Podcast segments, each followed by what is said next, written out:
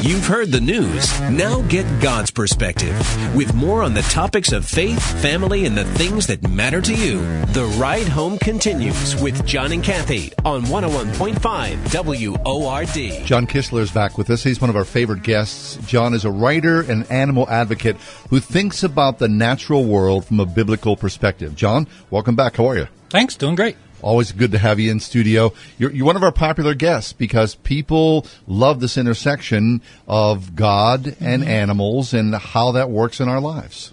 I wish publishers would agree with you. Whenever they write to a publisher, they say, "Oh, we don't think people would be interested in that subject." I'm surprised by that. I really am. Well, the book's done, and I've got a new publisher looking at it, so hopefully we'll find the right one. Okay. Very nice. I, I think what people are struck with is that this sense that we have as humans that there is something supernatural um, imprinted on the animals we love. There's something.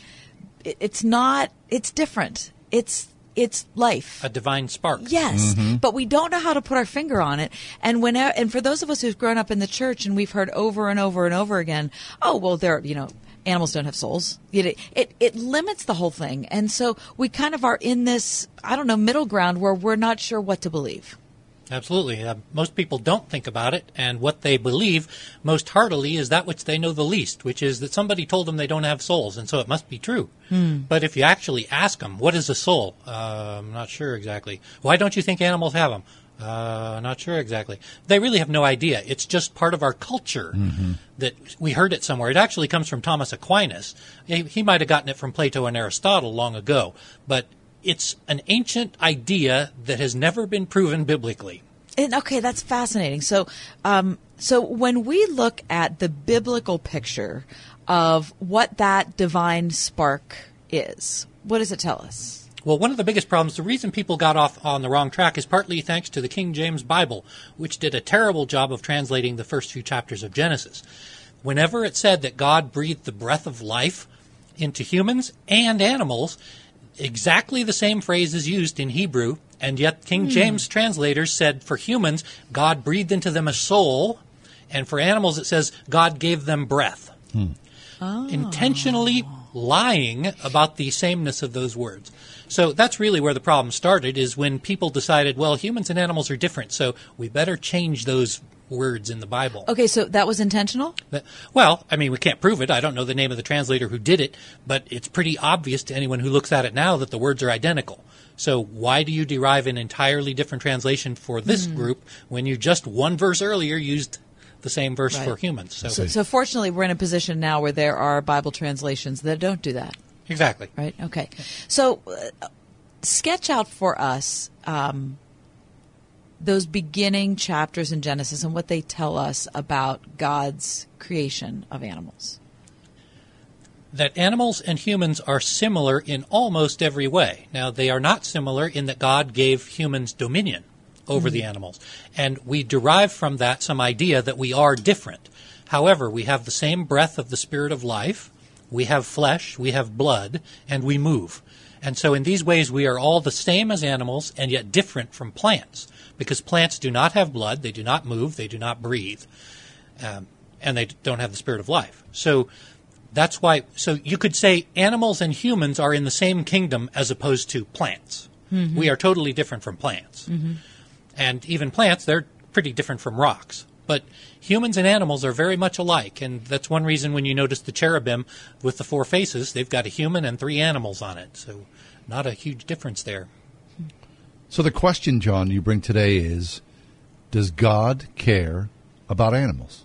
Yep, I heard you guys uh, talking about it a little bit before. Yep. And uh, you asked whether there's anybody who believes that God doesn't love animals, and absolutely there are a lot of people Who, Who don't, love don't. animals? who don't believe that God loves animals.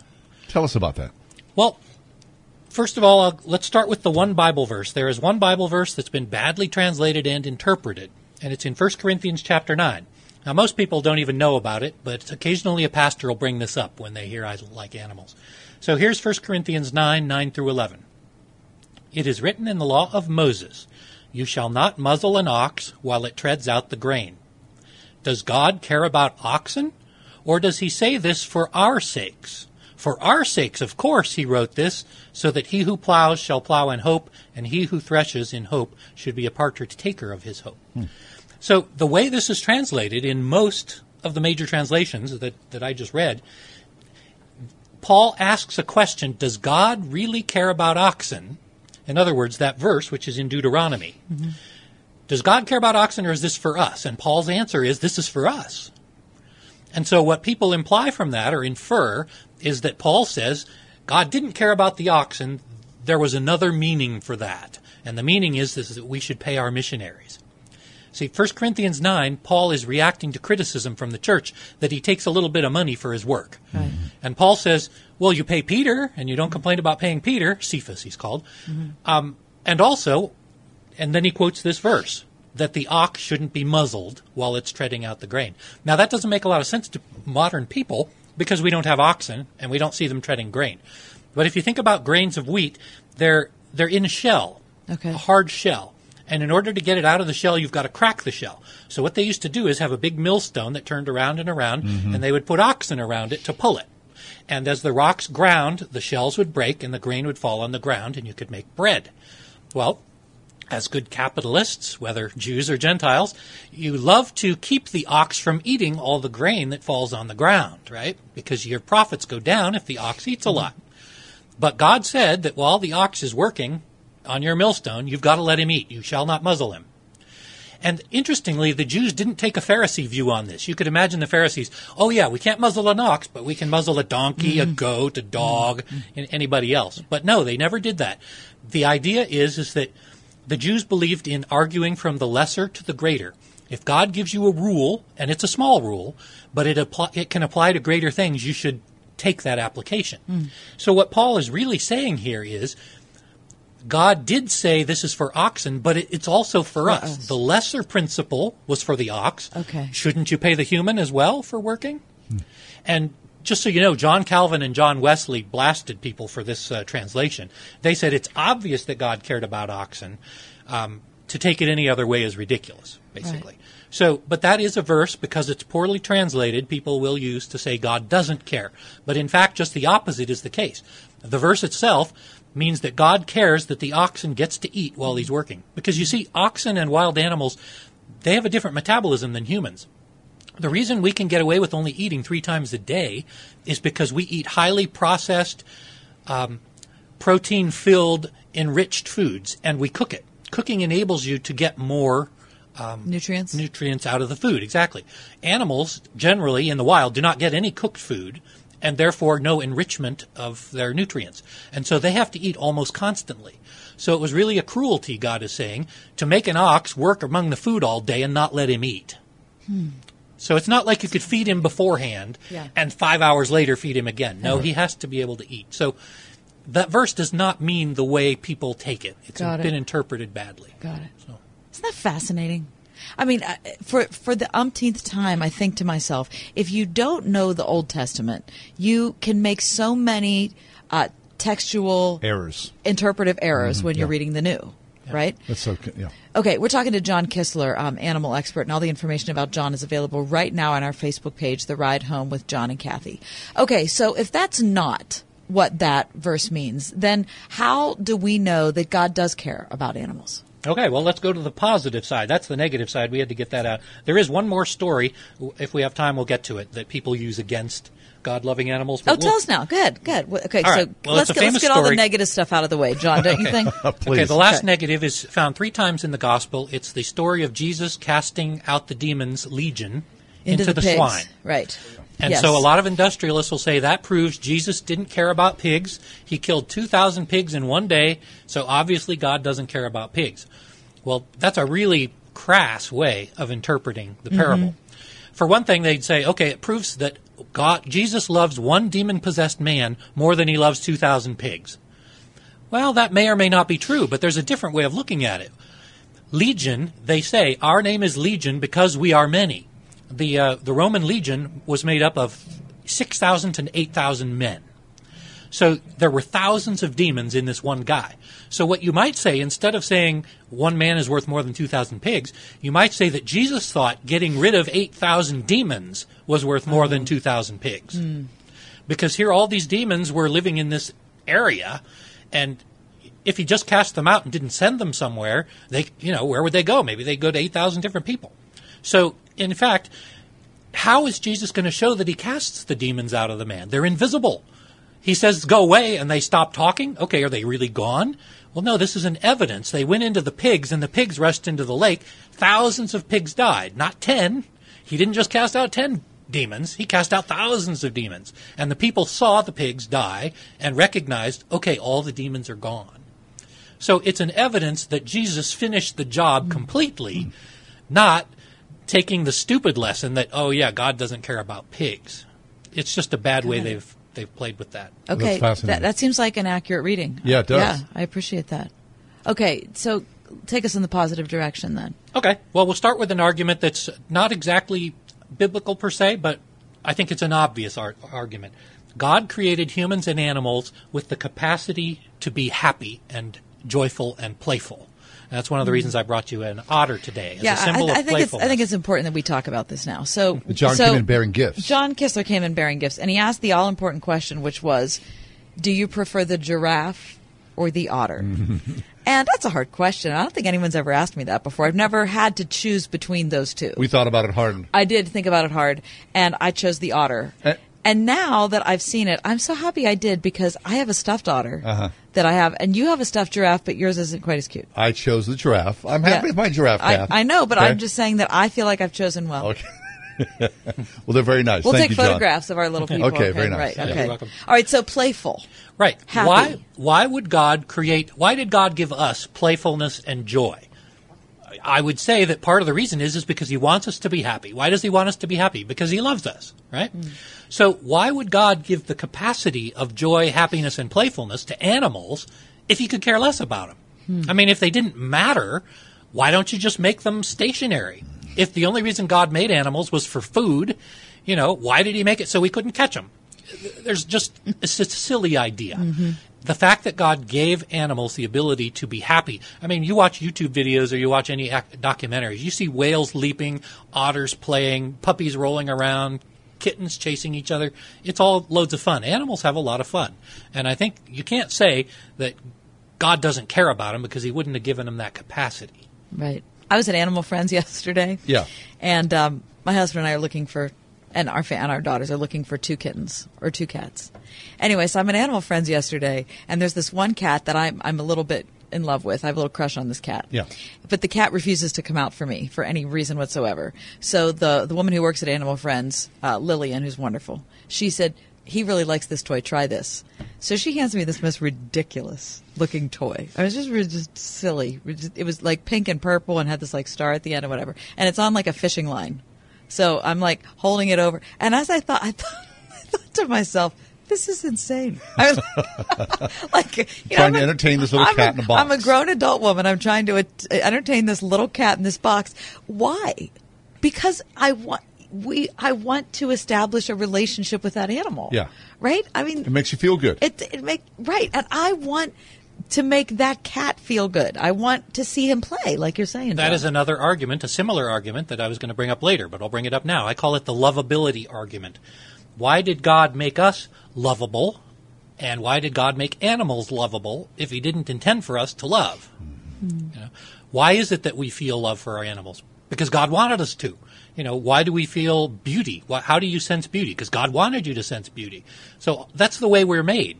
And if God made animals also to love us back, at least some of them do, not all of them do, but some of them love us back, then that's another evidence that God loves them because hmm. it's the lovability argument. Yeah. If God loves us, why can't animals love us? If we love animals, why can't God love animals? Mm-hmm. So- hmm.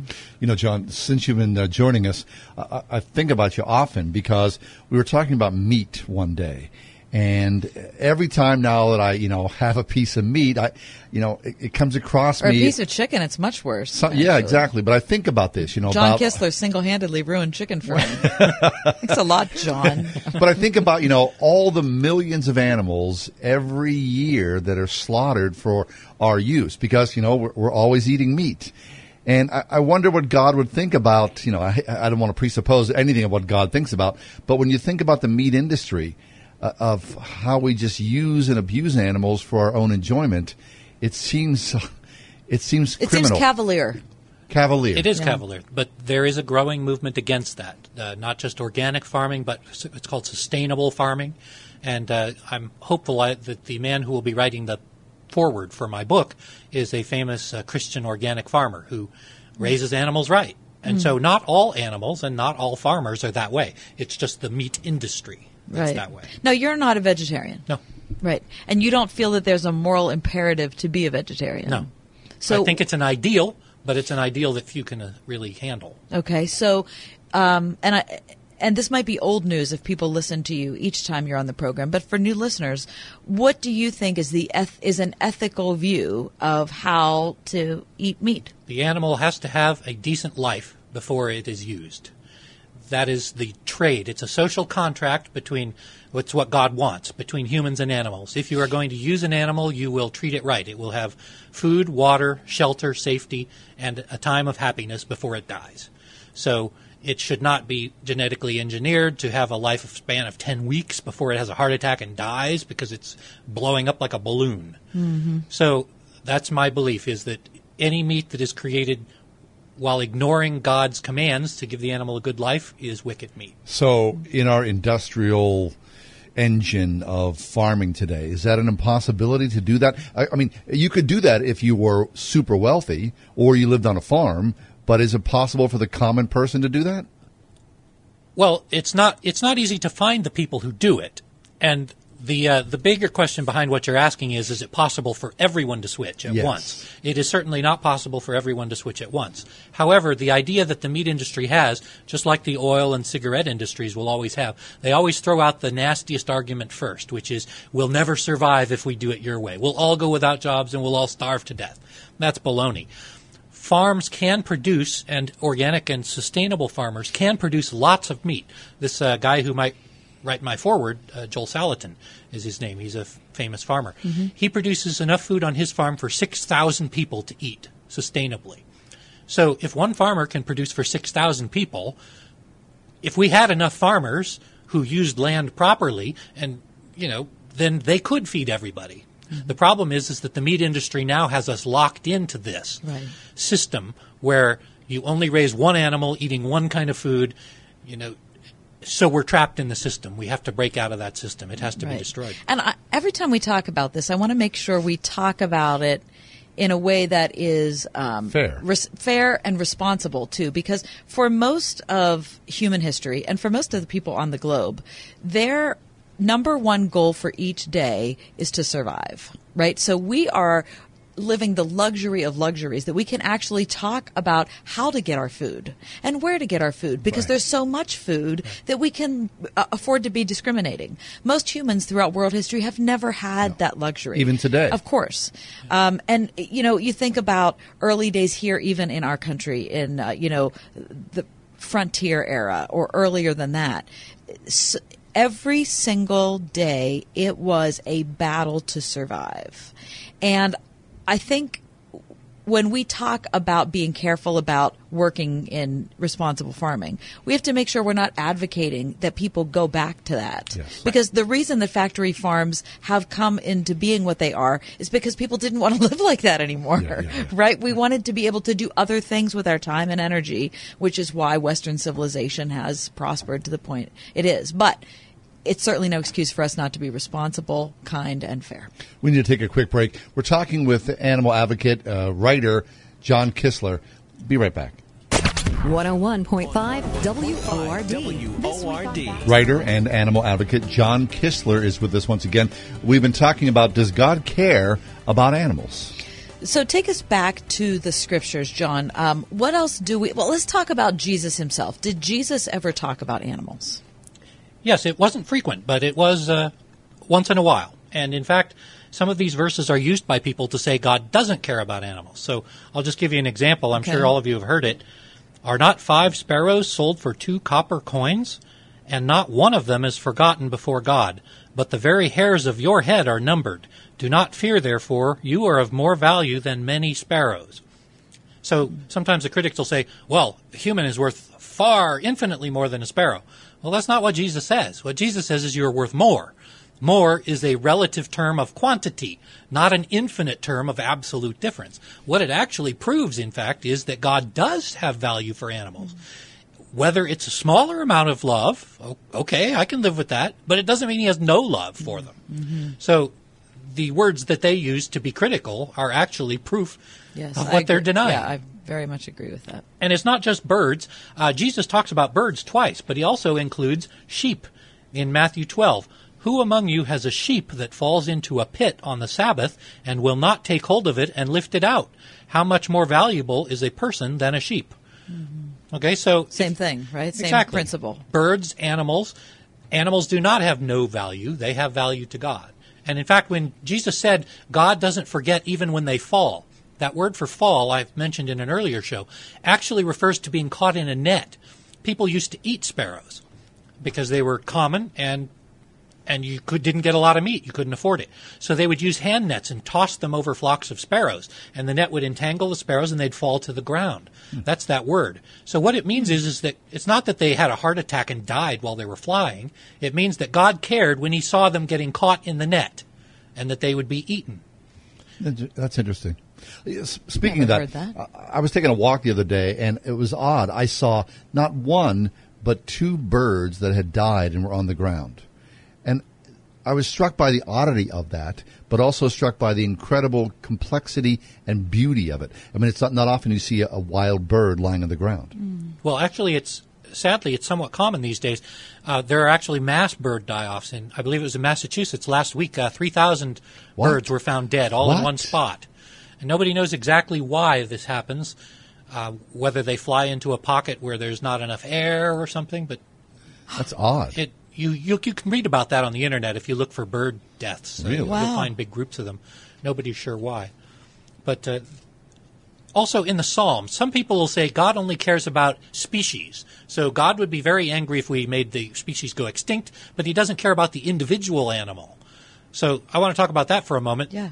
Last time I was here, we talked about Balaam and his donkey. Which I Yes. love. Well, obviously, God cared enough about that individual female donkey to let her open her mouth and talk, and then Jesus rebuked Balaam for beating the donkey. So you're just off the wall if you think Right. God doesn't care about That's good. animals. That's really Right. good. Jesus And the angel said to Balaam, "You're lucky because I could have. I was gonna kill I could have ditched you, but I would have kept the time ago. donkey. I'll tell you that. Yeah. Well, and then Jesus, when he rode into Jerusalem on the triumphal entry, uh, it's mentioned in a couple of passages. One of the chapters, I don't remember which one it is, says that Jesus told the disciples to bring the colt and her mother, or its mother. Oh, right. Yes. So actually, while Jesus rode the colt, mom was there. You might ask why. Well, maybe it's because he didn't want the mom to be worried where the baby went. You know, mm. I can't be sure, but it's a possibility. But also in the Psalms, we have passages that talk about God caring about animals. Uh, for example, we've talked about Psalm 50. Every beast of the forest is mine, the mm-hmm. fat cattle on a thousand hills. I know all the birds of the mountains, and all the wild beasts are mine. This reminds me of a little child and his toys. Mine, mine. Mm-hmm. No, that's Right. mine. Give me that back. Yeah. You know, he's not letting them go. He owns them. He yeah. cares. And then there's Psalm 145, 8 through 10. It says, The Lord is merciful and compassionate, patient and full of love. The Lord is good to everyone and everything. God's compassion extends to all his handiwork. All that you have made, give thanks to you. It's obvious there he's not just talking about people, he's talking about mm. everything. yes. All of creation. Yes, all of it. So it's a very limiting idea that people have that God only cares about people. That's just foolishness. So, with only two minutes left, John, um, what do we get? How does this? How does this change us? How does this change you? If God loves animals, then you should too. You should not be careless about them. That's the main point. Whether they're the animals that live in your house, or the the animals wild that you animals. see outside, or the animals that you eat. the reason the critics don't like the idea of God loving animals is because they don't want him to, because then they'd have to, and they'd have to treat them right. You will not treat animals badly if you realize that God loves them too. Yes. So we're, we're well attuned with animal care, right? That's that's become a, a, a cause celebre. Uh, in some ways, can you go over the top and be too devoted to animals? Sure. Um, there are some people who, who will just come right out and say, I love animals and I hate people. Mm-hmm. That's a problem. You don't meet a lot of them, but it is true. And it's unfortunate because God loves people too. If God loves people, then you should love people too. Yeah. I admit they are harder to get along with than animals most of the time. yes, they are. Uh, John, it's always a pleasure that you're with us. Say, uh, if people are interested in more of your work, they can find you on the web, can't they? My website is godsanimals.net. John Kistler, animal advocate, writer. Always a pleasure, John. Thank you so much. Thank you.